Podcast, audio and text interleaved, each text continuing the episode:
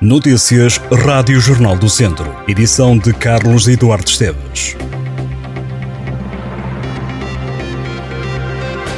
O presidente da Câmara de Viseu, Fernando Ruas, é o terceiro autarca mais rico do país. A informação é avançada pela revista Sábado, com base em declarações de rendimentos enviadas ao Tribunal Constitucional. O autarca viziense, considerado o sétimo político de Portugal com mais dinheiro, tem um património avaliado em um milhão e trezentos mil euros. De acordo com as contas feitas pela Sábado, a maior parte deste montante está investido em aplicações financeiras. Fernando Ruas detém vinte imóveis rústicos e urbanos espalhados por Viseu, além de trezentos e cinquenta mil euros em certificados do Tesouro. O edil tem ainda cento e vinte e oito mil euros em contas poupança.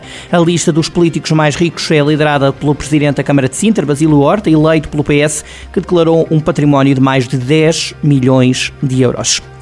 A empresa Viveiras, responsável pela colocação do relevado do estádio do Fontelo em Viseu, garantiu ao Jornal do Centro ter alertado a autarquia para os problemas no campo.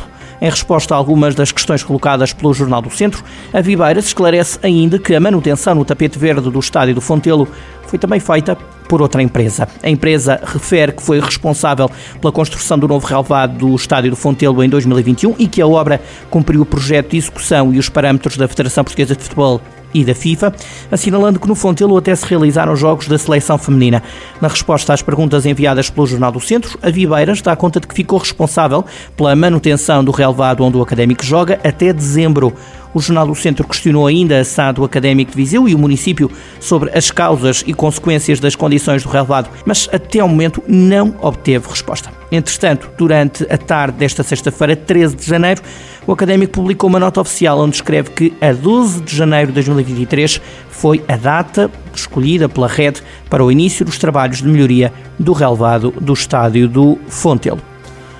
Um jovem de dezassete anos foi constituído arguido por furar pneus em mais de duas dezenas de veículos. O caso aconteceu no Conselho de Viseu e estava a ser investigado pelas autoridades. O jovem estará envolvido em vinte e quatro crimes de dano, nomeadamente pelo corte de pneus de vinte e quatro viaturas.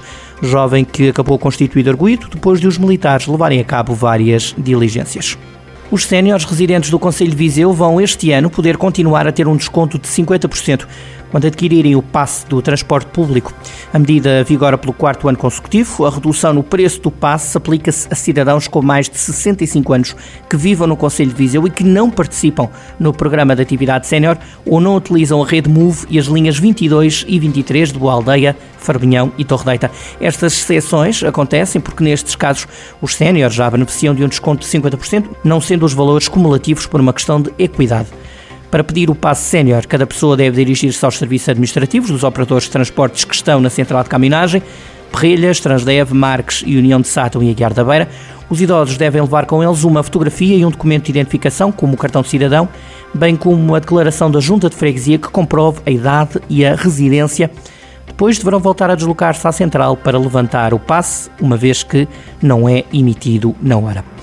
As escolas secundárias da cidade de Viseu, Alves Martins e Emílio Navarro, intervencionadas pela empresa pública Parque Escolar, queixam-se da falta de manutenção.